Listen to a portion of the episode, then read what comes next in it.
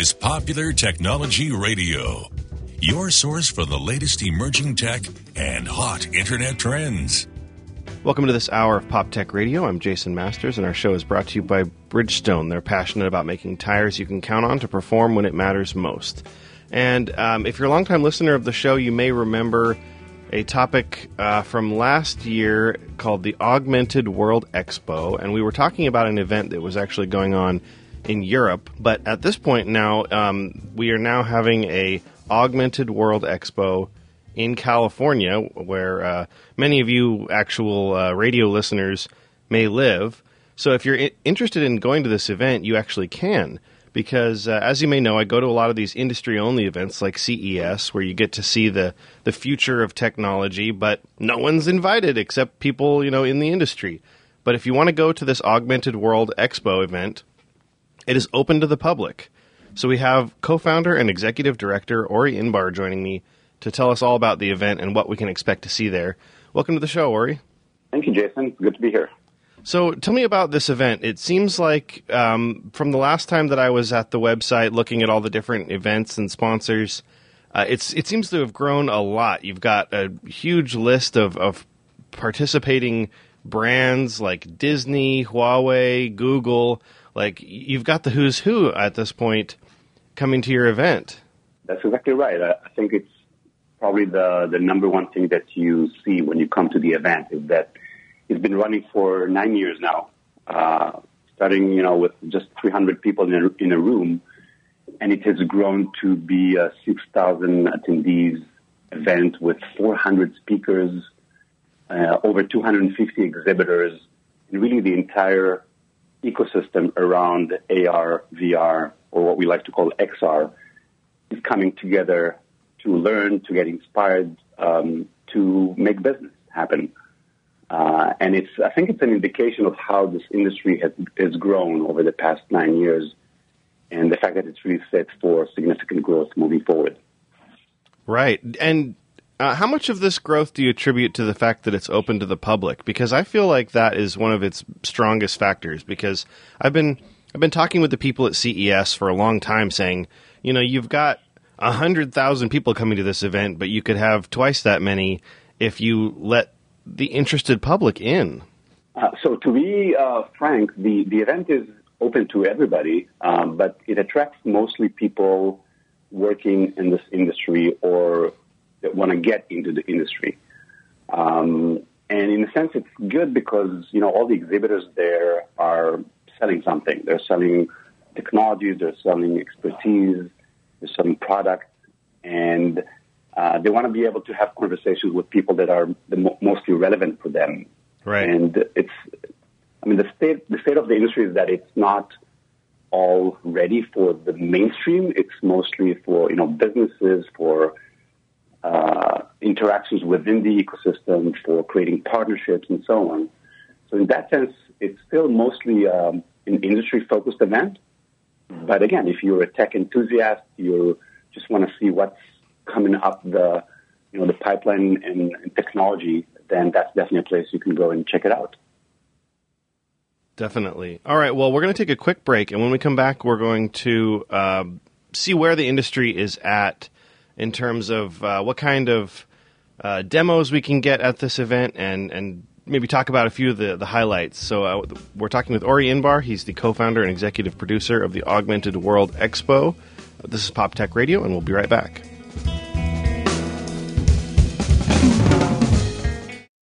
On the track, even one hundredth of a second decides who wins and who loses. That's why Bridgestone uses advanced racing technology to create their fastest street legal replacement tire yet. The new Bridgestone Potenza RE71R. Engineered with an innovative hydro evacuation surface and unique tread compounds, the new Potenza RE71R is designed to give you maximum grip and ultimate cornering on or off the track. Bridgestone is changing the game in tire performance.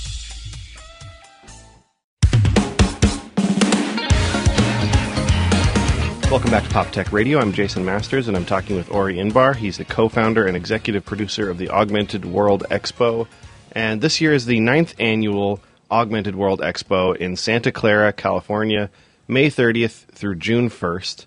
So, Ori, tell me uh, more about this event and how far the industry has come since the beginning. Where are we at now in terms of uh, how far we've come with this technology? I think the main message that the industry uh, is going to send to the market during the event is that the XR industry, which really includes AR, VR, all these acronyms, um, is set for exponential growth. We're really at the cusp of the hockey stick uh, effect, and uh, it took 50 years for this overnight success. So it's not like it's a new thing. Um, but if you look at some of the indicators in the market, uh, they're all pointing into that in that direction. One is the the mind share in the public. I think for the first time, most people have heard about these terms, and uh, many of them have already tried it. That's that's very new, and but that's helping kind of this industry uh, uh grow uh, in the near future. And maybe most interesting is the fact that the giant technology companies, from Apple to Google to Microsoft to Facebook uh, to Lenovo and Amazon um, and many others, they're all into this industry. They have made huge investments. They have released their own products, and they made it really easy for developers to get into this world. So it may not be completely mainstream for the consumer, but uh, in terms of developers, the tools, the platforms, everything is there to uh, support this uh, tremendous growth that we're facing. And finally, it's the fact that Fortune 1000 companies uh, have been piloting this, this technology for a few years now and are ready to start deploying it in large scale, which is really going to help push this uh, industry forward. And we expect exponential growth in the next couple of years to me, it seems like one of the reasons that this exponential growth is ready to happen is because the um, the video game makers like PlayStation and Xbox are uh, rolling out their first kind of versions of VR, but then also all of the phone manufacturers are kind of ready to start putting that in the next version of phones. So, for the people who aren't ready to go out and buy a Oculus and try out VR that way, they may be able to get their hands on and try some VR stuff next to free for uh, being able to get a Google Cardboard or try VR in some way on their phone that it just comes on the next time they upgrade their phone. So, um, how much of the technology at the Augmented World Expo is um, proprietary, uh, like new systems for doing VR, and then how much of it is like new games and apps that will just be coming out on phones?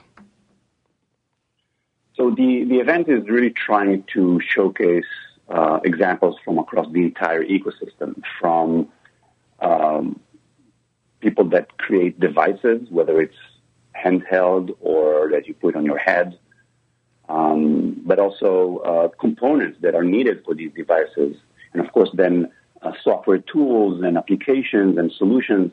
So we really see the, the entire spectrum of uh, things that you need for this ecosystem.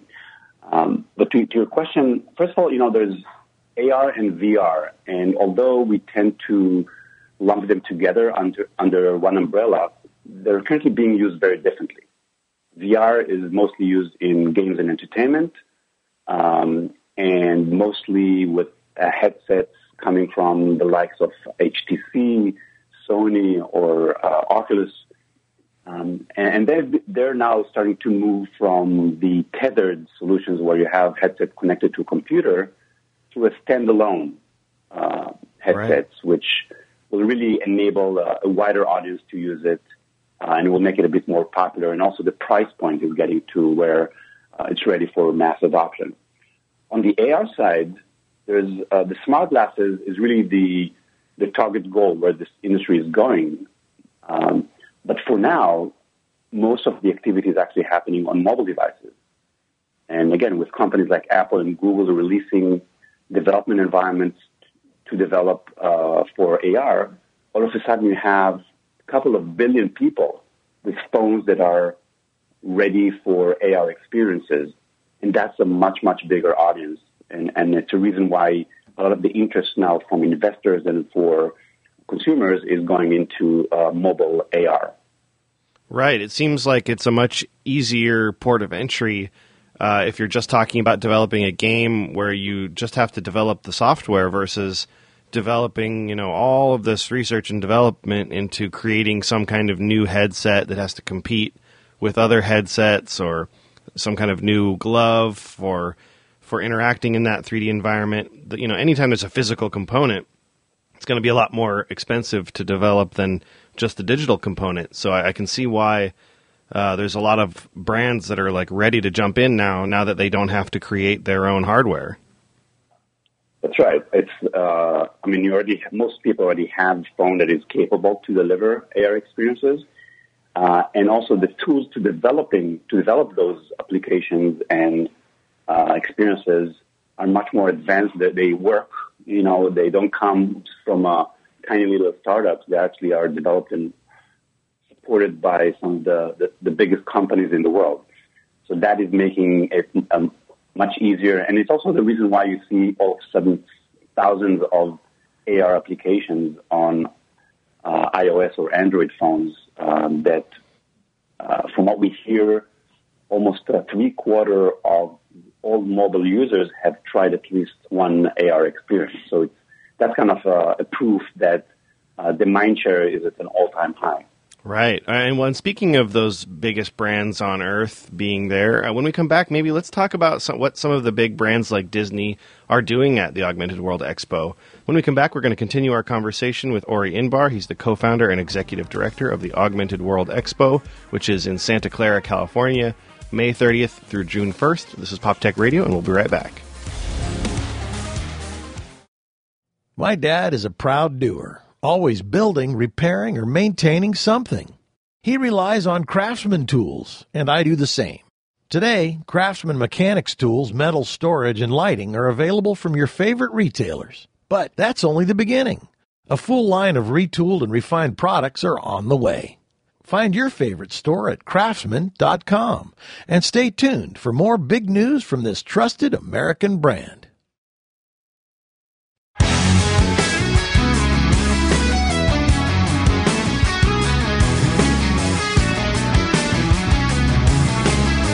Welcome back to Pop Tech Radio. I'm Jason Masters, and we're continuing our conversation with Ori Inbar. He's the co founder and executive producer of the Augmented World Expo, coming to Santa Clara, California, May 30th through June 1st. It is open to the public if you want to go. There is all kinds of stuff going to be going on there. There's uh, three days, uh, over 300 speakers, 300 exhibitors, 100,000 square feet of expo space. So, Ori, when we uh, were going to break, you mentioned that you know some of the biggest brands in the world, like Disney and stuff, are going to be there. What are some of these giant brands uh, showcasing? So the the giants, I mean, or the, the Fortune 1000 companies at the event uh, span practically every single industry you can think of. Uh, there's definitely good representations of companies like Disney in the entertainment space. Uh, but I would have to say that the probably the top uh, industry represented is from manufacturing, um, manufacturing industry, as well as retail or e-commerce. Uh, you have a lot of focus on, on training, um, healthcare, automotive, and these uh, these businesses are many of them are using it internally actually to improve many of their businesses. They, have they've, they've made a, a few uh, ROI studies that showed that workers that use AR uh, to perform their tasks are performing it much faster, and it's uh, representing savings of you know 40 to 50 percent in uh, wow. productivity, in safety, and eventually on, on, on the bottom line. Uh, so that's that's one of the biggest drivers. Those are some um, really big percentages.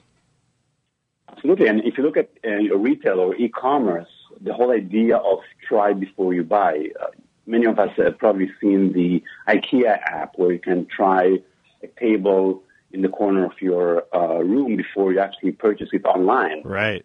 Uh, that has proven to show significant conversion rates uh, online. So uh, people are more likely to buy an item when they see it in the real life, whether it's you know in your room or maybe it's uh, sunglasses on your face or or some new makeup that you're trying before you're buying it. So so that that notion in, in retail and e-commerce is also uh, very big uh, at the show. One thing that seems to be a barrier um, or a hurdle that that these brands have to get over is that tethering to uh, a big PC and the need for anybody who wants to get into this to already have like some kind of really powerful computer, which they may not already have. And it, it seems like uh, you had mentioned something called AR Cloud, which is going to help people um, lower that cost of entry by possibly putting some of that processing power on the cloud. Right. So uh, the tethering of your VR headset to computers um, has been mostly um, dragging the growth on the VR side. And as I said, that's kind of improving. We're seeing this year most of the big players releasing standalone headsets which do not require a computer, not even a smartphone to to put inside the headset. So so that's going to help a lot to drive the VR adoption.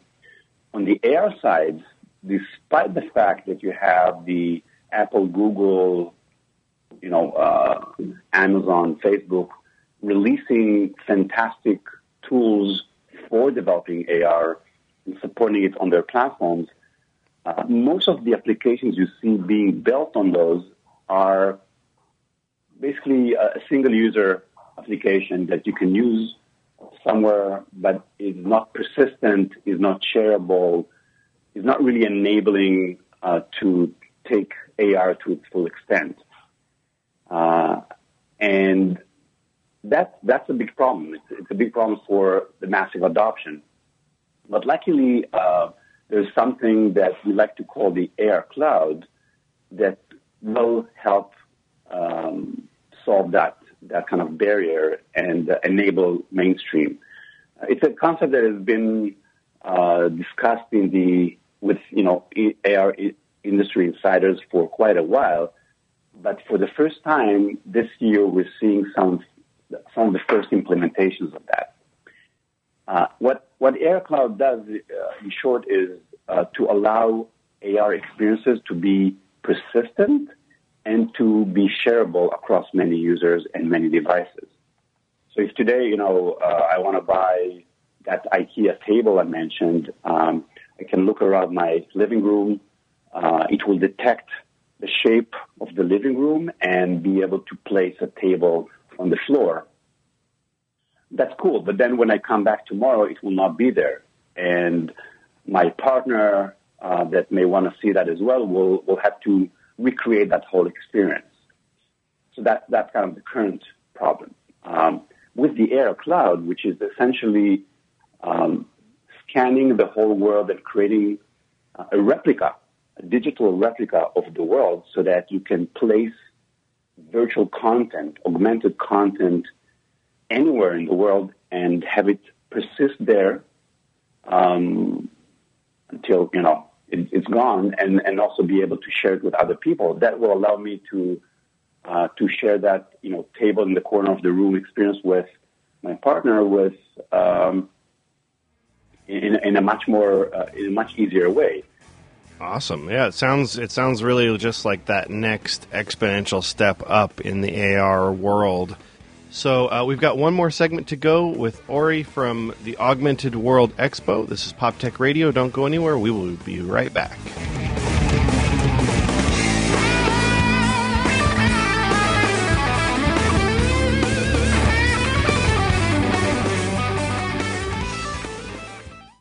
It's spring. Time to wake up and get a great deal. Jolt them out of their winter slumber with Dodge Challenger, the most affordable V8 in its class. Or Dodge Charger with up to 300 horsepower with 30 mpg highway. Or Dodge Durango, the most powerful SUV with available all-wheel drive in its class. Spring's here, and so are the deals. So wake up and join the Brotherhood of Muscle.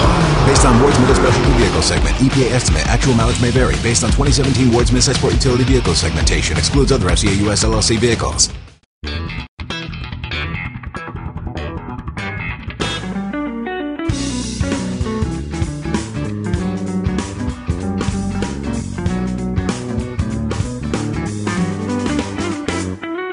You're listening to Pop Tech Radio. I'm Jason Masters, and we're still talking with Ori Inbar. He's the co founder and executive director of the Augmented World Expo, and it is coming up this coming week. So, Ori, um, let, us let's, let's kind of uh, you know wrap up this conversation about the Augmented World Expo. You've got over 300 speakers. That is a ton of speakers. What what are some of the uh, maybe topics that these speakers are are covering?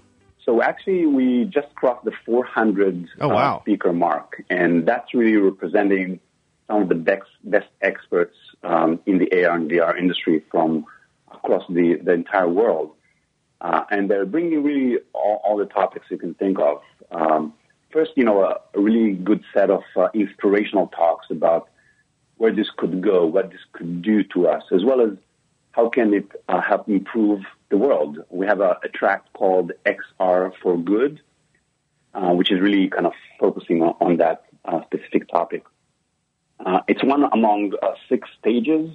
One is focused on uh, business. So how do you adopt it in your in your business? Uh, what kind of use cases? Um, how do you go about deploying it and so on, which is really uh, essential to to make it uh, being adopted by by Fortune 1000 companies. There's sections for developers. So how you know what are the latest tools? How do I use them? Uh for designers, creators. Um, you know, I can't code, but I want to create some experiences. What are some of the best practices? What are the techniques? Because this is really a whole new kind of uh, uh, creation. It's something that we've never done before on 2D computer on 2D screens. Um, we also have a, a, strong focus on diversity. We uh, we were able to actually uh, get on stage over 100 female speakers and that is, I think, probably uh, a main, uh, a big uh, message to the industry uh, to to really focus more on diversity and getting all voices involved because that will make uh, everything, you know, much better. We've seen that whenever you have uh, diverse voices contributing and influencing the technologies and the products, they become just better and uh, more appropriate for everybody uh, and and it's good for business. So so for us, you know, it's not only the good th- the right thing to do, but also great for all the businesses involved. Absolutely. Well, so the event is coming up this week. Uh, tell people where you know where it's at, how much does it cost to get in, and uh, all all the rest of the details. So the event is uh, happening in the Santa Clara Convention Center in the Bay Area near San Francisco.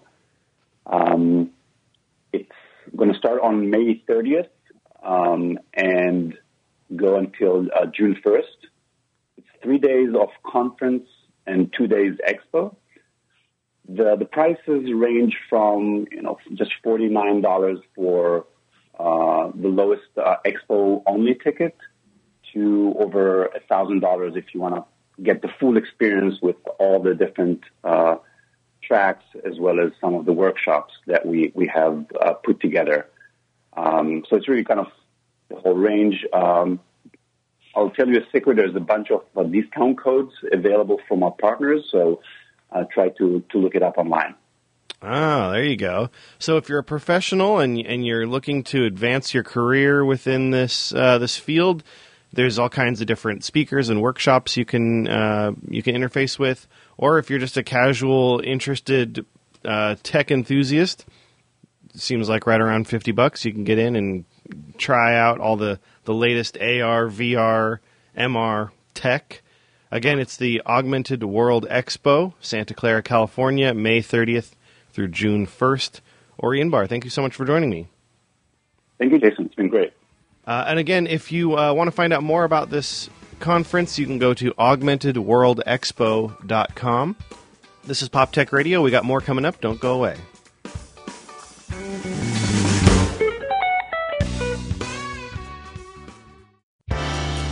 Have you ever tried to plan a vacation and the hotel costs, airfare, and pet sitter all add up to one big never mind? Well, it's time to embrace the adventure and go RVing instead. GoRVing.com is your one-stop shop for all things RV camping. Browse the different types of RVs, find a rental agent or dealer near you, and compare the costs. Explore more than 16,000 RV parks and campgrounds nationwide, and even plan your menus for the trip. Find out what you've been missing at GoRVing.com. That's GoRVing.com.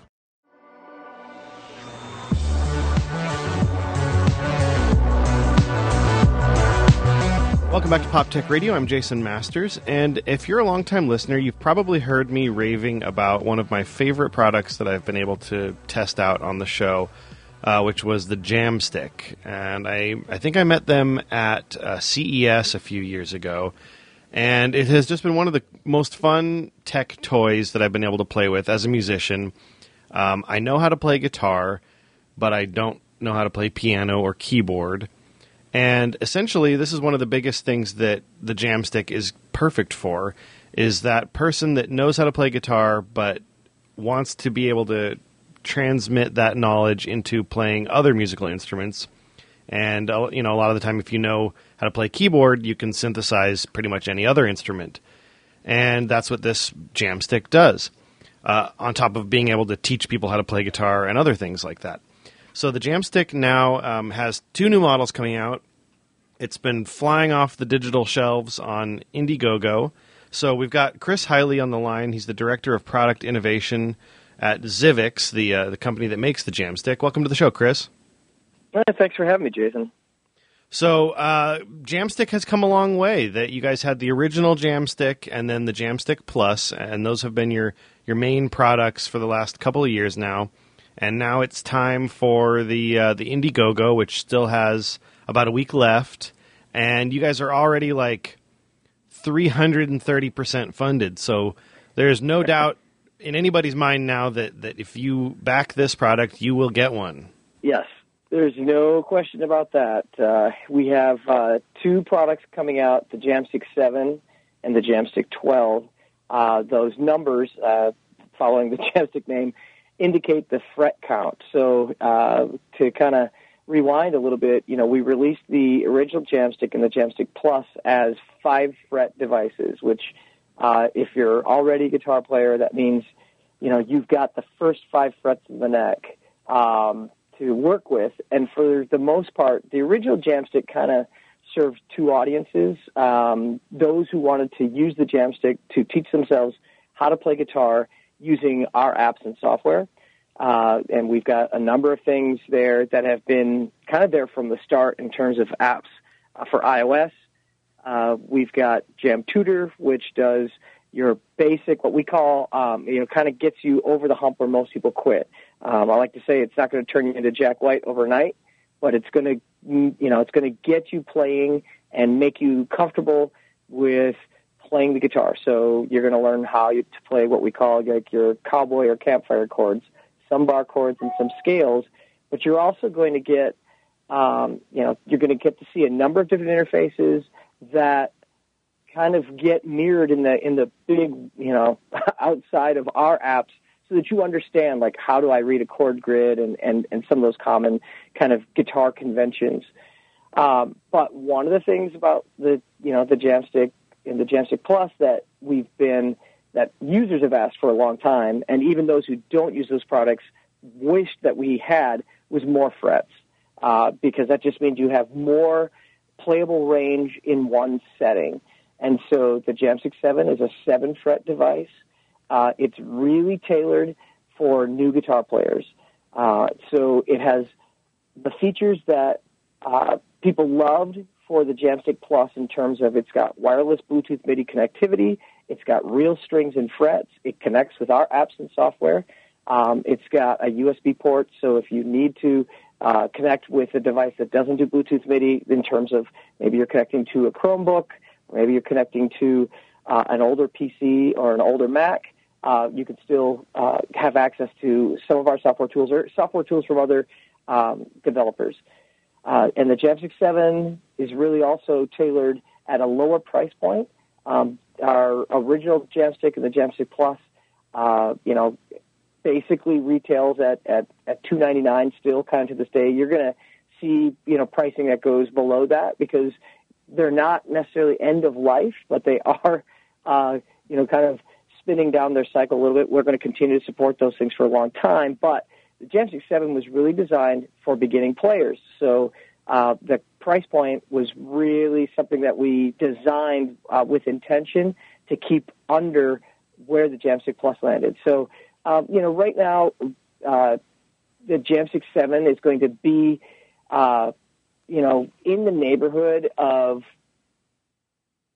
you know, without any bundling, about uh, 249 retail. Um, some of those numbers are going to get a little bit shaken out uh, when we finally kind of finalize things. Uh, but that's a good discount uh, over where the Jamstik originally landed. Then obviously when you start adding accessories like cases and body extenders and that kind of stuff, um, the Jamstik 7 is, is much more affordable.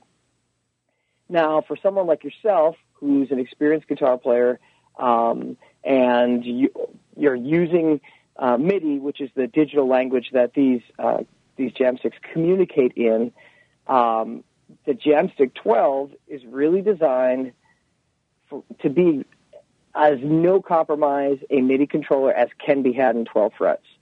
Um, so we are working furiously uh, to to refine stuff, all kinds of features for the Jamstik 12. It's a 12 fret device, so for most guitar players, they're going to immediately recognize that they can, you know, they have a full octave on each string that they can work with. So there's not a whole lot that you won't be able to do with the Jamstik 12. Um, it's it's going to feature enhancements um, where the Jamstik Plus kind of left off. So we're really working on a number of features that are very familiar to experienced guitar players in terms of, you know, we're really drilling out uh, issues that with the previous technology we were using with the Jamstik Plus and the Jamstik um, issues regarding uh, hammer-ons and pull-offs, issues regarding uh, kind of open string sensitivities, but we've also switched a bunch of technology on both uh, devices, both the Jamstik 7 and the Jamstik Plus. Um, the previous generation Jamstiks, the Jamstik and the Jamstik Plus, uh, were using uh, infrared technology to do finger detection on the fretboard. So when you put your finger down on a Jamstik Plus onto a string, that fretboard has infrared lights that you can't see uh, that are scanning to see your fingers. Uh, we've actually moved technology to what's more uh, kind of accustomed with every mobile phone. So we have uh, a capacitive touch circuit that sits underneath the fretboards of the Jamstik 7 and the Jamstik 12. Uh, and so it means that we can detect some things uh, with, I don't want to say a higher degree of accuracy because the Jamstik Plus was pre- a pretty accurate device, but it gives us a lot more wiggle room to be able to kind of shade out where the gray areas for the Jamstik Plus kind of uh, would have some issues just because you're working with points of light and points of reception. And so you're always working with light and shadow, whereas with a, a capacitive touch circuit, it's all about contact. And so it makes some decision making in the software easier to, uh, to handle, but it also just has a, a better tactile feel in terms of how the instrument responds. The other thing that we did differently with the Jamstik 7 and the Jamstik 12 from a technical perspective uh, is that we've moved to, we went from using IR to detect uh, uh, frets on the previous generation of Jamstiks, and we actually are using um, infrared in our optical pickup systems for the Jamstik 7 and the Jamstik Plus. And both the, pickups for the Jamstik 7 and the Jamstik Plus feature a very, pretty dense um, IR array that does a really fantastic job of kind of scanning uh, guitar strings in motion in 360 degrees, uh, which is a is, is a very um, it's it's a it's kind of wild when you get down to it. You're like, why would you need to do that? So one of the things that we really wanted to conquer was how quickly we could do pick detection because that's really where um, we can make improvements to latency, which is another thing that uh, previous Jamstik users really wanted to see us improve, and it was something that we've known we've you know we've worked seven ways to Sunday to try and uh, get our our latency down. And one of the things that was going to speed that up is we can make decisions about what a user is doing by watching that string and scanning it incredibly fast. Wow. So we're really, really excited about um, that optical technology and uh, and what it's going to do uh, for pick detection. Uh, and and on the Jamstik 12, we're scanning that at a blinding rate. So we're really, really excited to kind of get these things in people's hands and and see what their reactions are. Stay tuned for more of Pop Tech Radio. We're going to continue our conversation with Chris Hiley talking about the new Jamstik 7 and Jamstik 12. We'll be right back.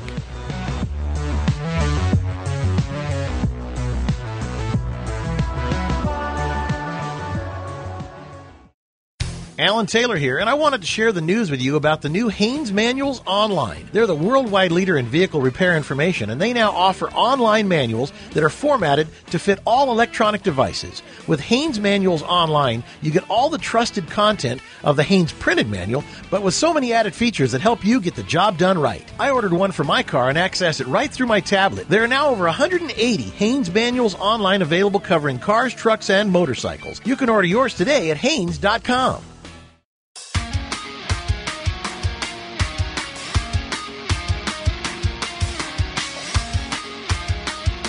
Welcome back to Pop Tech Radio. I'm Jason Masters, and we're continuing our conversation with Chris Hiley from Zivix, the company that makes the Jamstik. And we're uh, talking about the Jamstik 7 and the Jamstik 12 that are both on Indiegogo right now. And we're now kind of uh, transitioning into talking about some of the software updates that are being released along with these new uh, products.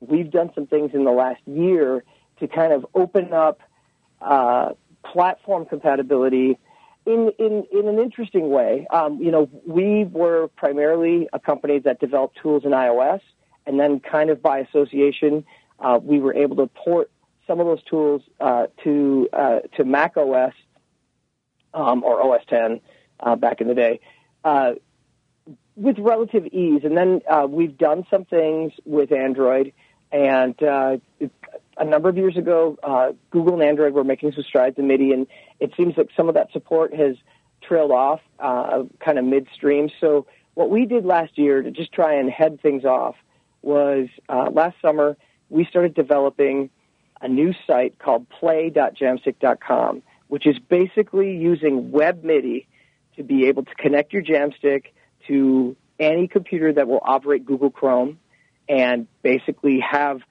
a comparable set of tools to what we are doing in iOS uh, in terms of guitar instruction, but also kind of the nuts and bolts of how do I configure this device to my playing style, uh, how do I update firmware, those kinds of things. So um, the neat thing is play.jamstik.com has been a great tool for people on practically any platform. Yeah, even like a Chromebook. yes, especially with the Chromebook. And that was something that we were very, very – cognizant of because uh, you know there are school campuses that are running Chromebooks for everything, and, uh, and you know that are not using they're not necessarily one to one with iPads, and so one of the things we wanted to tackle is okay, can we can we work in a Chromebook? Can we do this? Um, and so we actually brought in an engineer last summer, and he's been brilliant developing tools for play.jamstik.com. Uh, you know, the, the hurdle in some cases is going to be the fact that Chromebooks at this time don't support Bluetooth MIDI, but we have USB ports on our devices.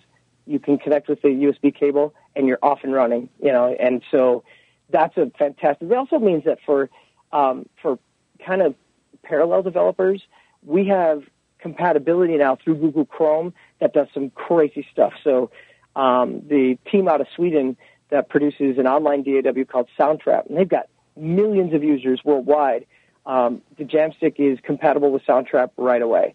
Uh, so on really any platform that they support, you can just dive in and go.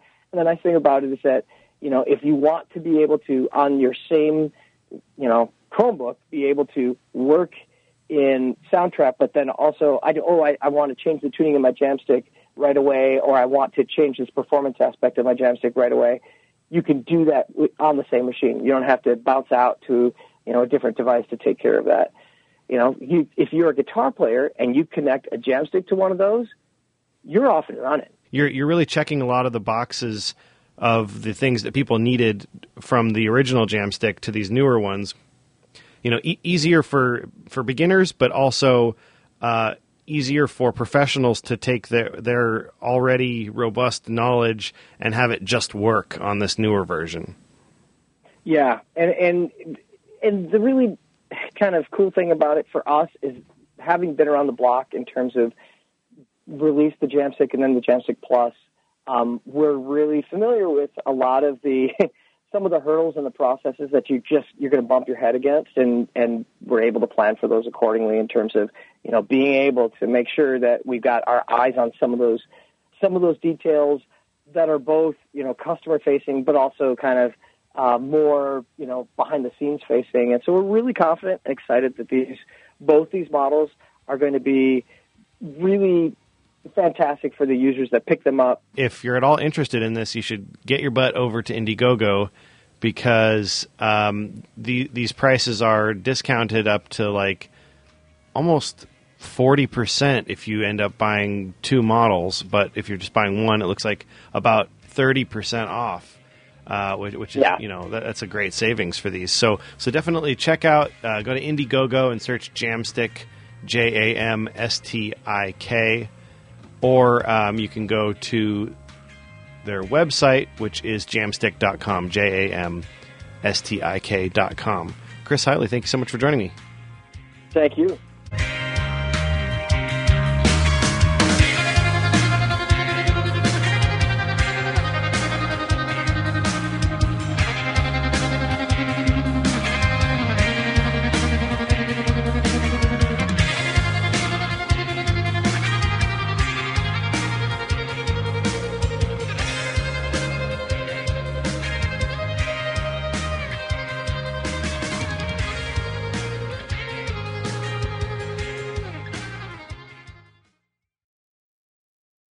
The love for a car come from? If the car is a Subaru Legacy, the answer would be the symmetrical all wheel drive. Power goes to all four wheels all the time for optimum grip. The Subaru Boxer engine's lower center of gravity makes the Subaru Legacy more responsive around corners and gets better fuel economy than front wheel drive competitors. What you have then is a midsize sedan with grip, handling, and enviable fuel economy. It's no wonder it turns people into people who love cars. Love. It's what makes a Subaru a Subaru.